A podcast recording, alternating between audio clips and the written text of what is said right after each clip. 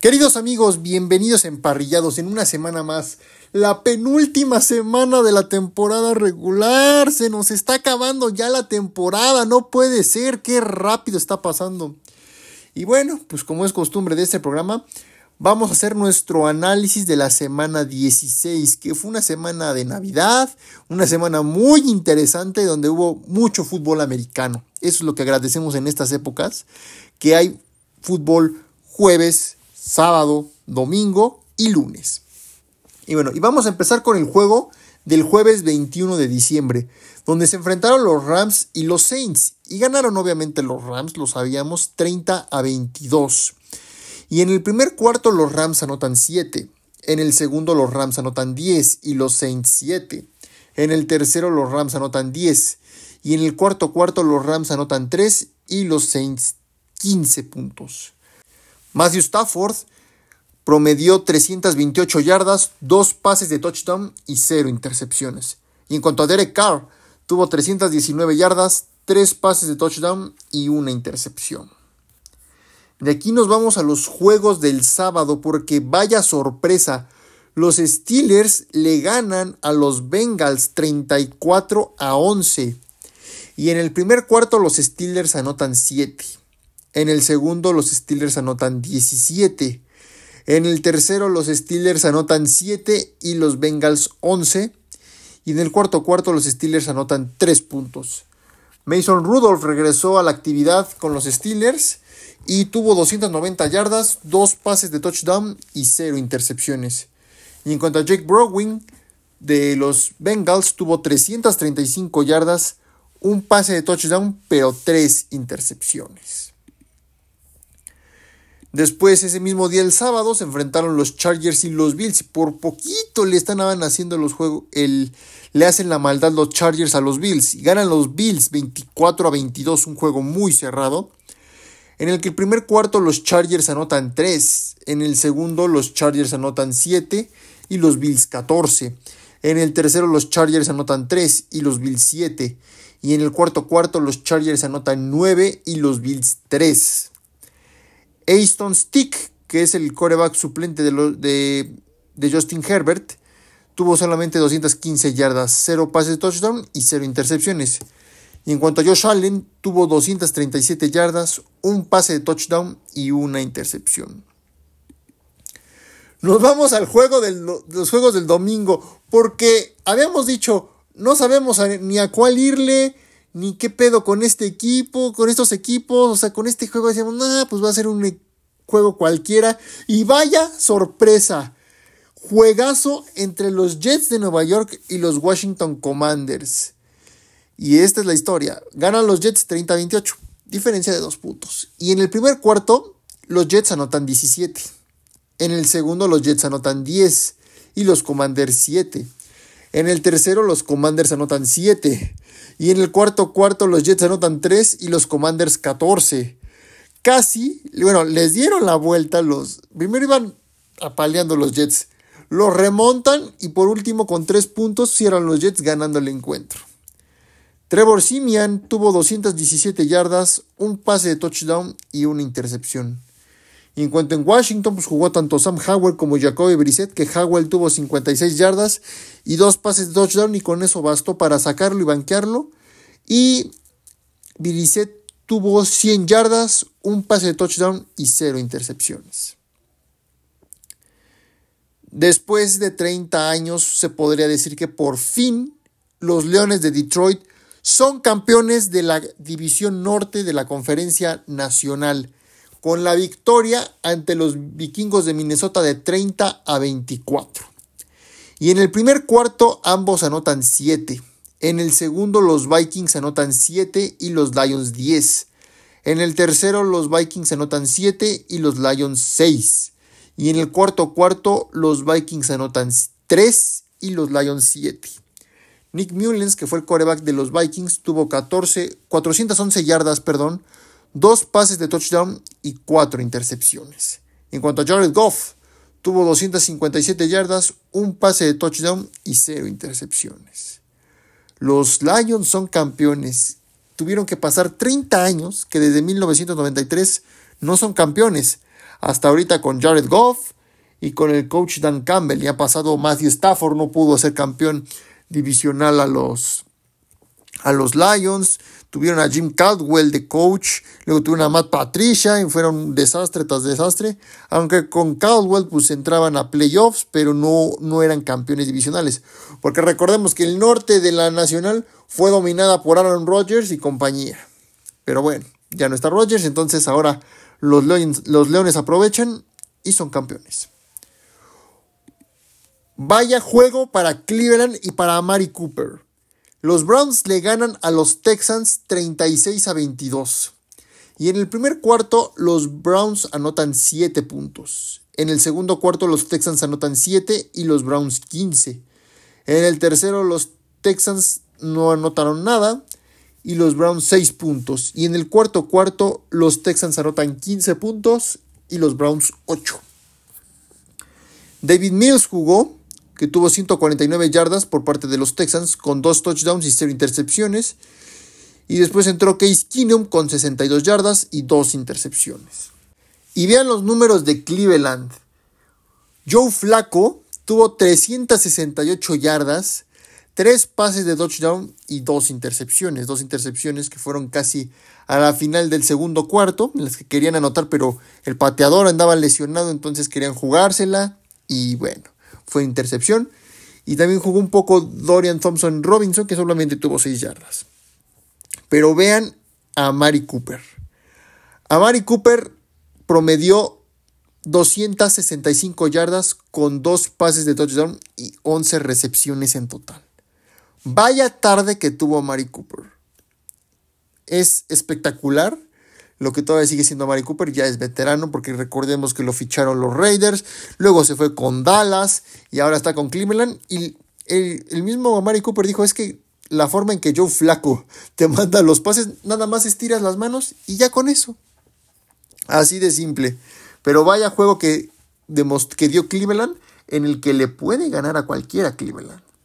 Podría andarse metiendo hasta la final de conferencia. Porque si Cleveland, digamos que podría alcanzar el sembrado número uno, a menos de que pierda los dos juegos Baltimore, que no lo creo, entonces eso podría ser de, gran impacto que Cleveland se llevara la división, pero no, no, no lo creo. Después, si Cleveland, ahora esta es la verdad y es la realidad, Cleveland va a ser el quinto sembrado, el, primer, el, quinto sembrado de la conferencia americana del Wild Card. Cleveland, les puedo asegurar que con el que vaya al cuarto lugar, ya sea Kansas City o Jacksonville, Cleveland le puede ganar. Cleveland se puede meter al divisional y se podría meter o, o con Miami o con Kansas City o con hasta el mismo Baltimore dependiendo si los anteriores, lo que serían Cincinnati podría ser y podría ser también este Indianapolis. Si Indianapolis yo creo que sí lo pueden eliminar fácilmente los Dolphins, irían contra los Dolphins. Pero si Cincinnati le gana a Kansas City, que sería el tercero, se enfrentaría con Miami, entonces sería un buen juego. Miami, imagínense que la final de la conferencia sea Baltimore-Cleveland. A mí me gustaría que Joe Flaco enfrentara a su ex equipo en una final de conferencia. Y con un rival divisional como lo son los Browns. Estaría espectacular, pero vamos a ver cómo cierran, que ya falta poco. Falta poco para los playoffs. Después, casi se llevan un susto los Packers, porque casi le ganan los Panthers. Ganan los Packers 33 a 30. Un juego muy cerrado que pensamos que iba a ser fácil para Green Bay, pero no lo fue. En el primer cuarto los Panthers anotan 3 y los Packers 7. En el segundo los Panthers anotan 7 y los Packers 16. En el tercero los Panthers anotan 6 y los Packers se van con las manos vacías. Y en el cuarto cuarto los Panthers anotan 14 y los Packers 10. Bryce Young tuvo 312 yardas, 2 pases de touchdown y 0 intercepciones. En cuanto a Jordan Love, tuvo 219 yardas, 2 pases de touchdown y 0 intercepciones. Después, pues regresa Gino Smith y gana a los Tennessee Titans 20 a 17. En el primer cuarto nadie anota nada. En el segundo los Titans anotan 10 y los Seahawks 3.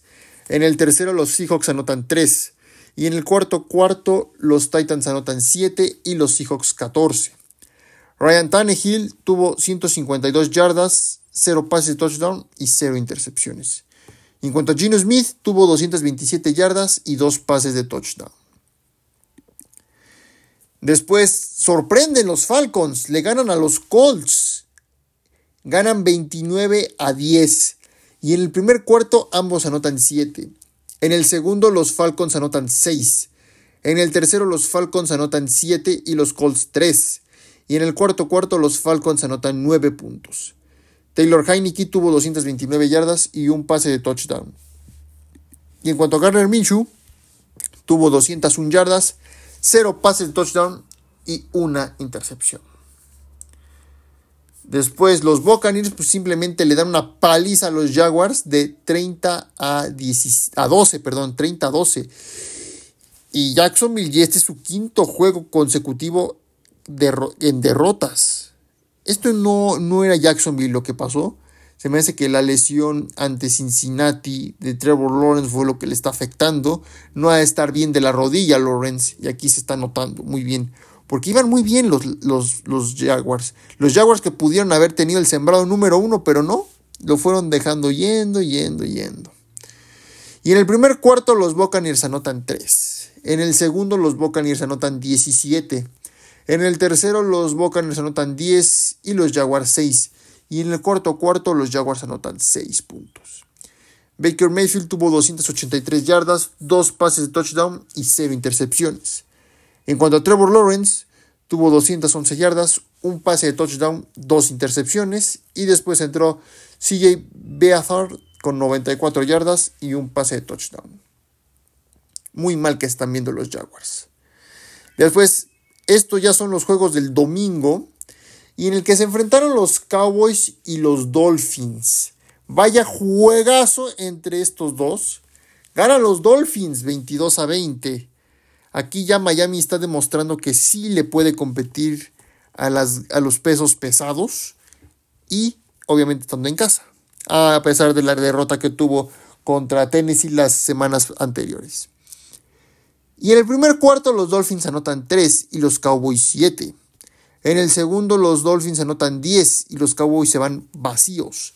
En el tercero los Dolphins anotan 6 y los Cowboys 3. Y en el cuarto cuarto los Dolphins anotan 3 y los Cowboys 10. Tua Tagovailoa tuvo 293 yardas, un pase de touchdown y 0 intercepciones. Cuanto a Dak Prescott tuvo 253 yardas, 2 pases de touchdown y 0 intercepciones.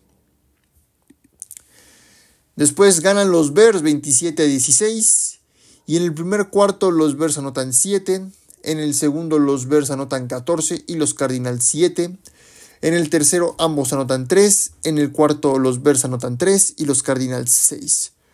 Justin Fields tuvo 170 yardas, un pase de touchdown y una intercepción.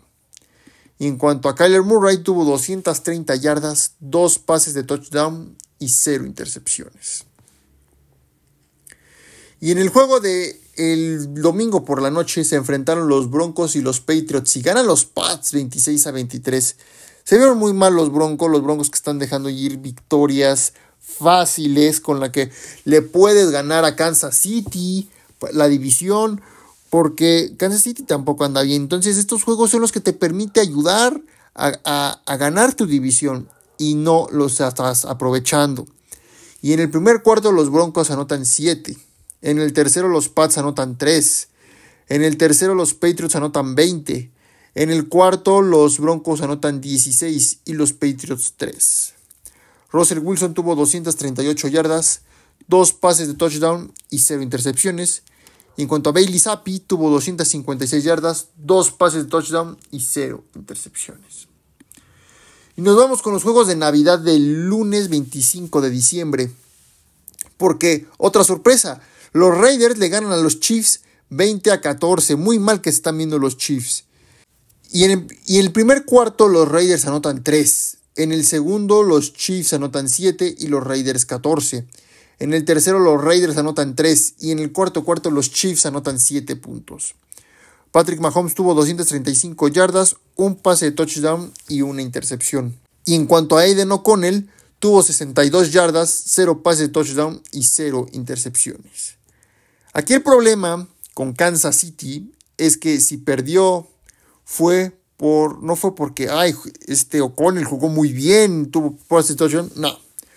Fue un balón perdido y una intercepción que fueron las anotaciones seguidas más cortas en la historia de la NFL con 7 segundos de diferencia. Entonces se vio muy mal Patrick Mahomes, están en crisis. Obviamente no creo que este año, como desde, el desde la temporada 2018, que la final de la conferencia americana, se ha jugado en Kansas City, en Arrowhead. Este año no lo va a hacer. Y es más, no creo que lleguen los Chiefs a la final de conferencia. Va a ser o en Miami o en Baltimore.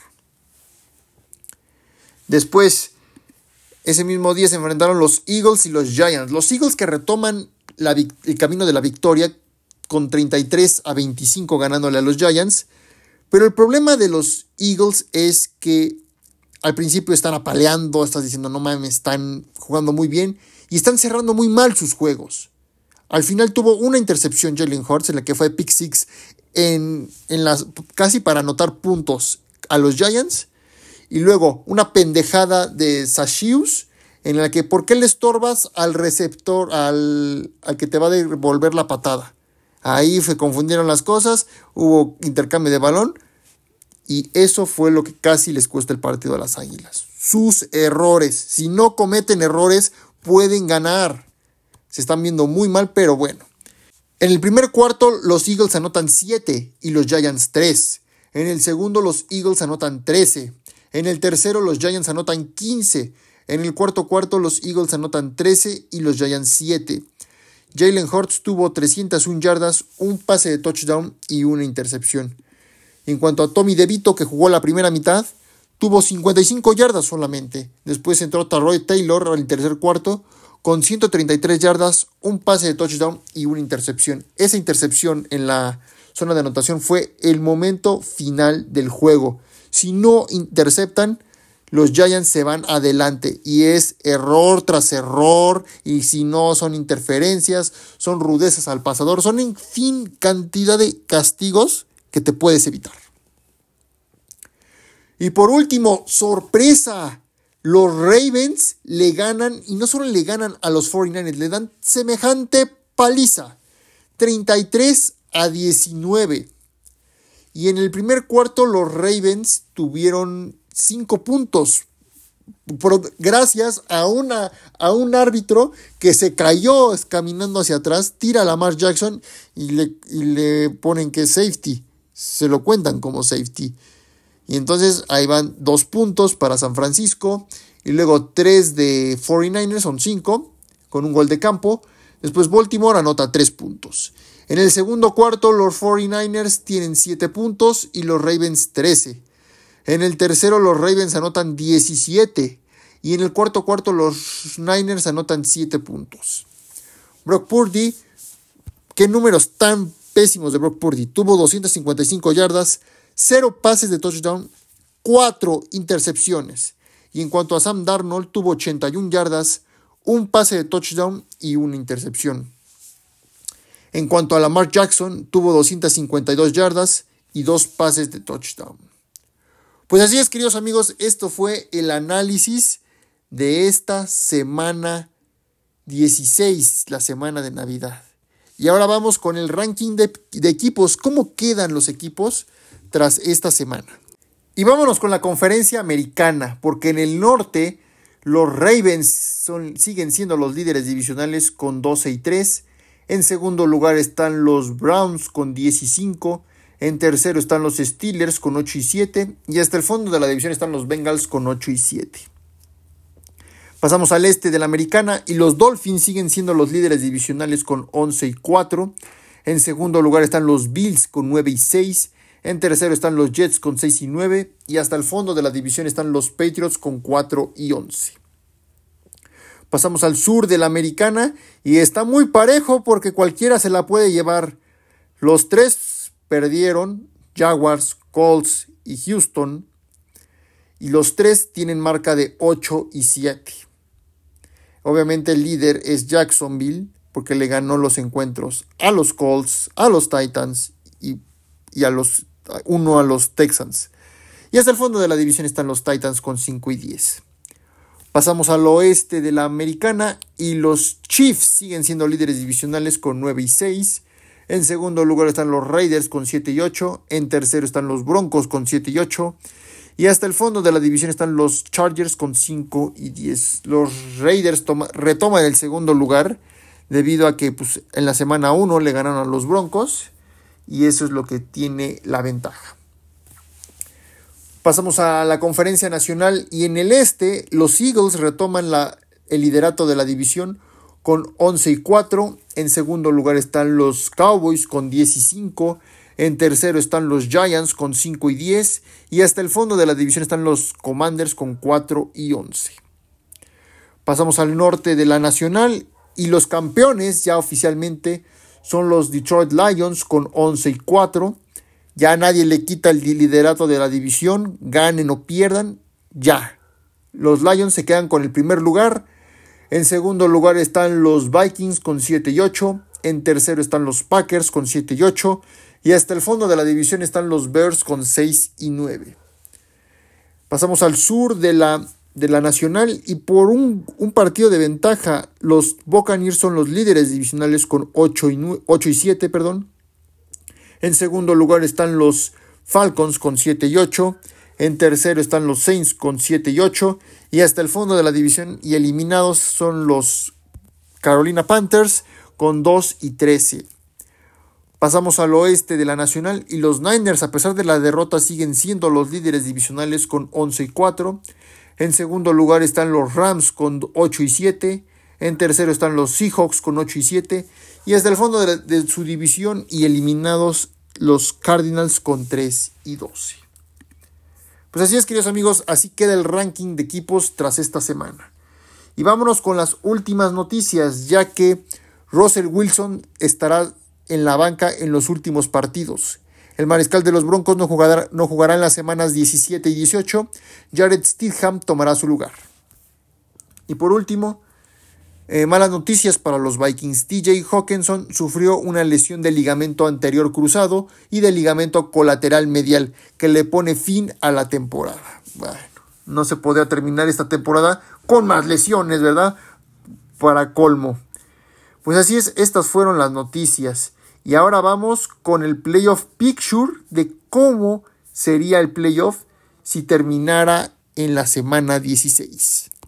Y vámonos con la conferencia americana, que el primer sembrado sería para los Baltimore Ravens, en segundo lugar estarán los Dolphins, en tercero los Chiefs, en cuarto los Jaguars, en quinto los Browns, en sexto los Bills y en séptimo los Colts.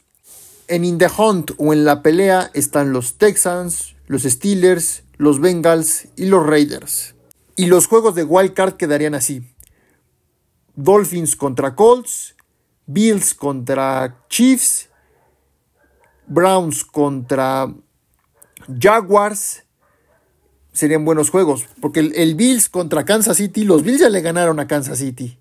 Entonces, los Bills están imparables, están que arden, y los Bills le pueden ganar a Kansas City. Entonces sería Bills contra contra este, iría contra los Ravens.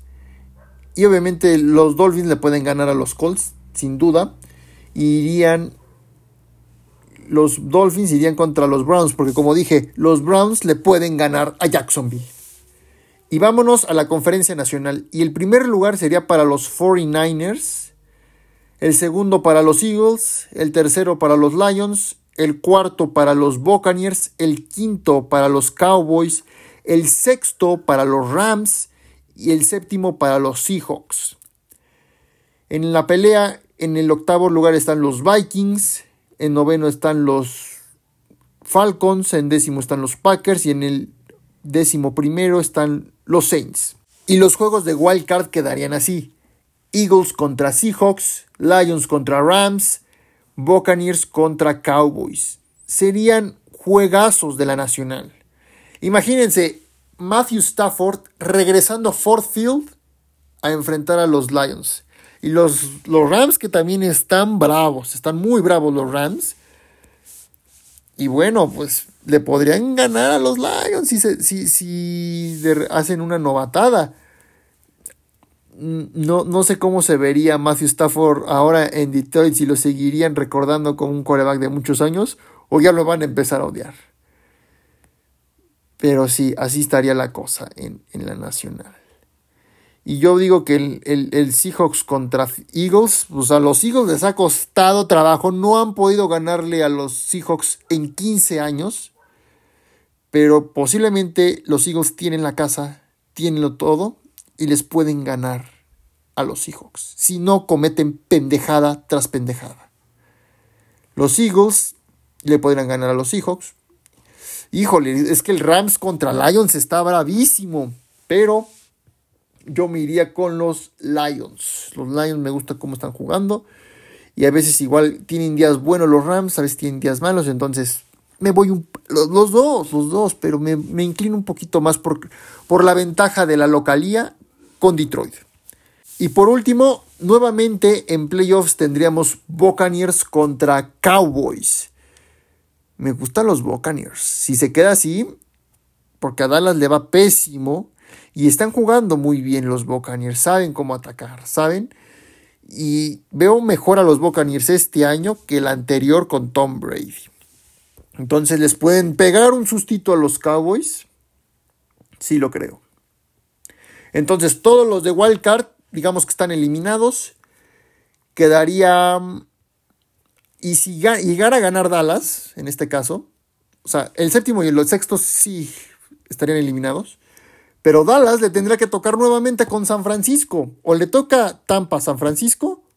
O, o este, Dallas San Francisco. Y quedarían Filadelfia contra Detroit. Ese sí podría ser el juego divisional. Detroit y Filadelfia. Y la final de la conferencia obviamente tendría que volver a ser Filadelfia contra San Francisco, que son los dos equipos, aunque Detroit también le puede pegar un sustito a Filadelfia si lo agarra desprevenido y Detroit podría estarse colando hasta el primer sembrado número uno. Detroit podría estarse colando también a el juego de la final de conferencia. Entonces, hay que tener cuidado, pero ya me empiezo a frotar las manos por semejantes juegos que se vienen. Y por último, queridos amigos, mis apuestas o mis picks para MVP, para coach del año y regreso del año. Ya sé quién va a ser el regreso del año, sí o sí. Es y va a ser y tiene que ser para Joe Flaco. Joe Flaco que está regresando y está jugando cabrón. Está jugando su mejor fútbol americano. Puede también meterse a la final de la conferencia. Recordemos que hace tres años, en el 2020, Tom Brady y los Buccaneers eran el quinto sembrado, llegaron hasta el Super Bowl y lo ganaron puede lograr lo mismo Joe Flaco, ¿eh? Está siguiendo los mismos pasos de Tom Brady en Tampa. Posiblemente, posiblemente que se ande metiendo hasta el Super Bowl los Browns, pero hay que esperar porque recordemos, Cleveland le ganó ya un juego a Baltimore. Si la final es Browns contra Ravens o el divisional, cuidado, cuidado porque hasta Cleveland se anda metiendo a la final de la conferencia. Después, el MVP obviamente ya no va a ser para Brock Purdy tras lo que acabamos de ver la semana pasada con ese juego. Le quita puntos y podría ser o Lamar Jackson de Baltimore o Christian McCaffrey, que este año muchos están especulando que no sea un coreback el MVP del año y que les ande ganando a los a, el, el MVP McCaffrey sería histórico que un corredor sea MVP, que ha pasado mucho tiempo que no, el MVP pues no es un quarterback. Todos los años han sido quarterback, Tom Brady, Patrick Mahomes, Lamar Jackson igual en 2019, Aaron Rodgers últimamente, en fin, todo puede pasar. Para mí el coach del año o es Kevin Stefanski de los Cleveland Browns por llegar a este número de victorias con tres corebacks distintos o puede ser también Dan Campbell, aunque todavía estoy empezando a dudar si todavía ponemos en la en, la plática a este Dimico Ryans de los Houston Texans, dependiendo si entra a, a, playoffs, pero para mí el primer lugar ahorita o la ventaja la lleva el señor Kevin Stefanski, que podría volver a ser el, el coach del año, que lo fue en 2020, llevando a los, a los Browns a playoffs. Entonces, la cosa está o en Stefanski o en Dan Campbell. El MVP ofensivo del año debería ser para Mari Cooper de los Browns o para mm, Christian McCaffrey, obviamente, también. Defensivo del año podría ser para Fitzpatrick de los Steelers o para Miles Garrett de Cleveland. Cleveland podría llevarse varios MVPs este año. Y los novatos ofensivos y defensivos, el defensivo es para Jalen Carter de Filadelfia, debería ser. Y el ofensivo debería ser para CJ Stroud de los Houston Texans. Pues así es, queridos amigos, estos son mis picks para quienes son los mis favoritos para llevarse MVPs y jugadores más destacados. Ahora sí, queridos amigos, llegó la semana 17, la semana de Año Nuevo. Y estos son mis picks para esta semana. Y hoy jueves 28 de diciembre a las 7:15 de la noche por Fox Sports se van a enfrentar los Browns y los Jets. Y como están jugando los Browns, me voy con los Browns, obviamente. Los Browns van a ganar. Los Browns van a ganar 34 a 20 ante los Jets.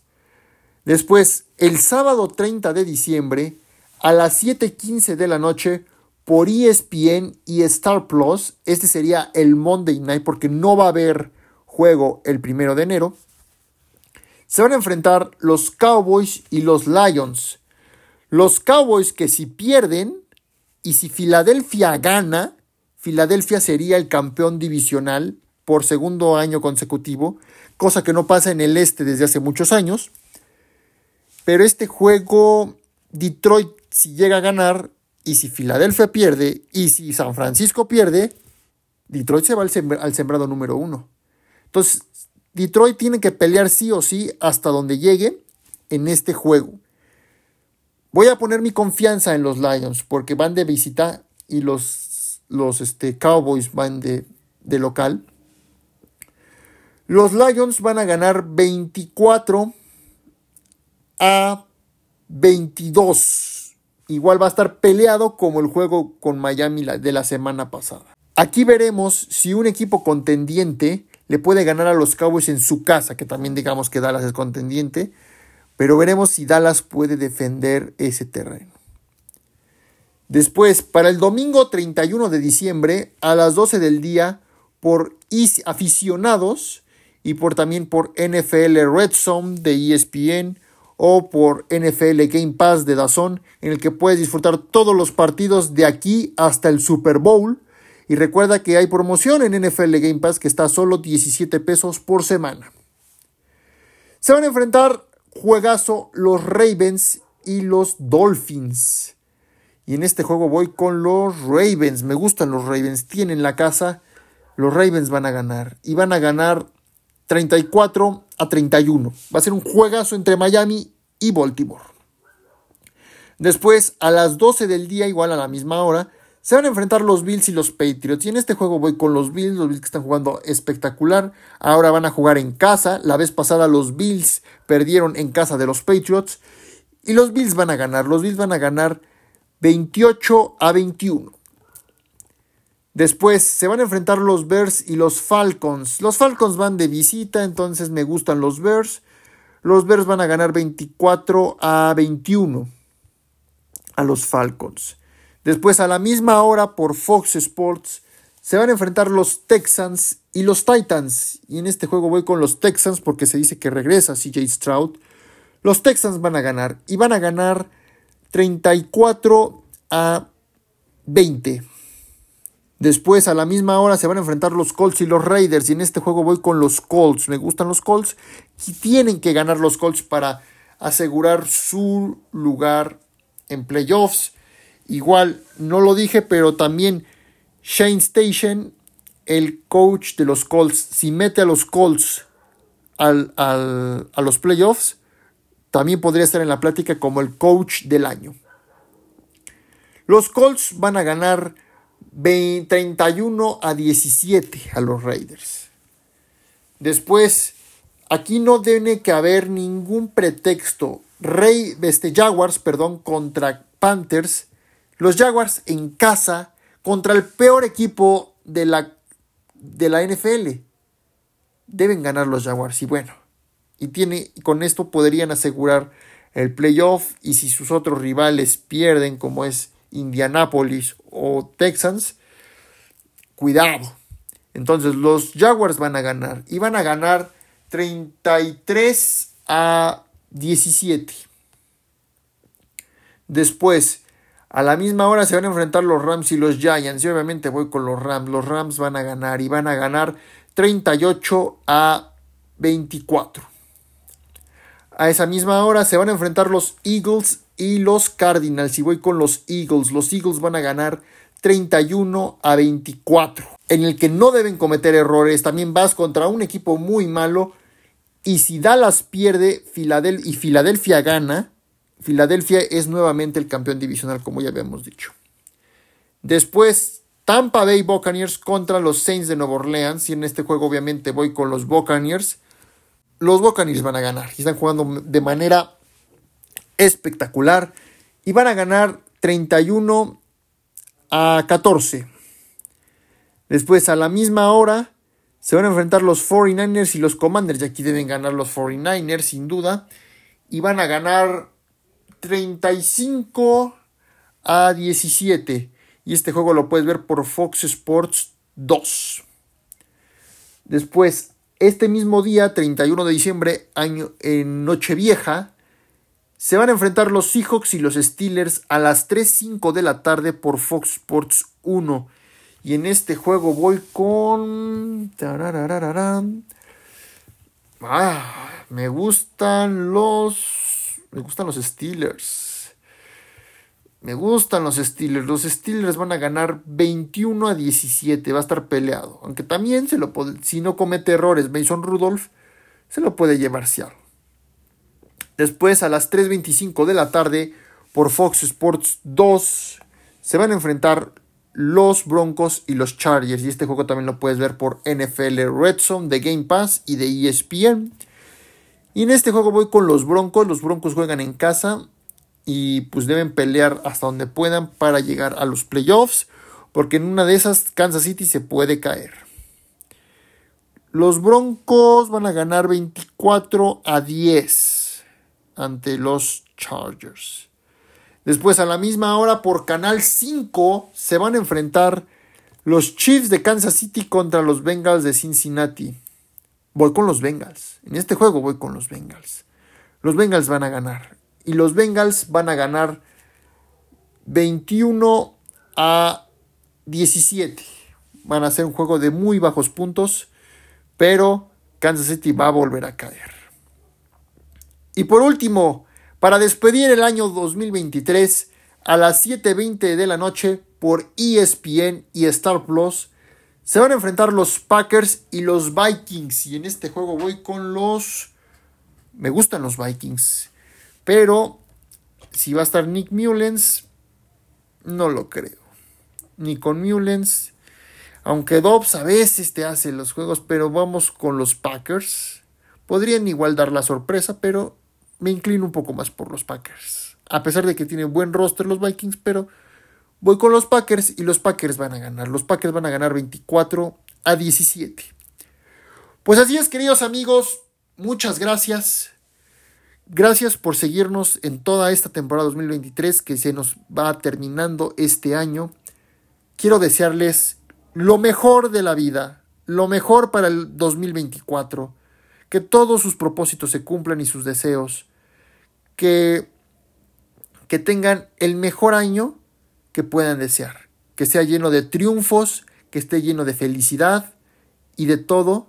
Les mando un fuerte abrazo deseándoles feliz año nuevo 2024. Gracias y nos estaremos escuchando en enero, o sea, el próximo jueves, que ya es enero de 2024. Feliz año nuevo a todos, pásenla muy bien.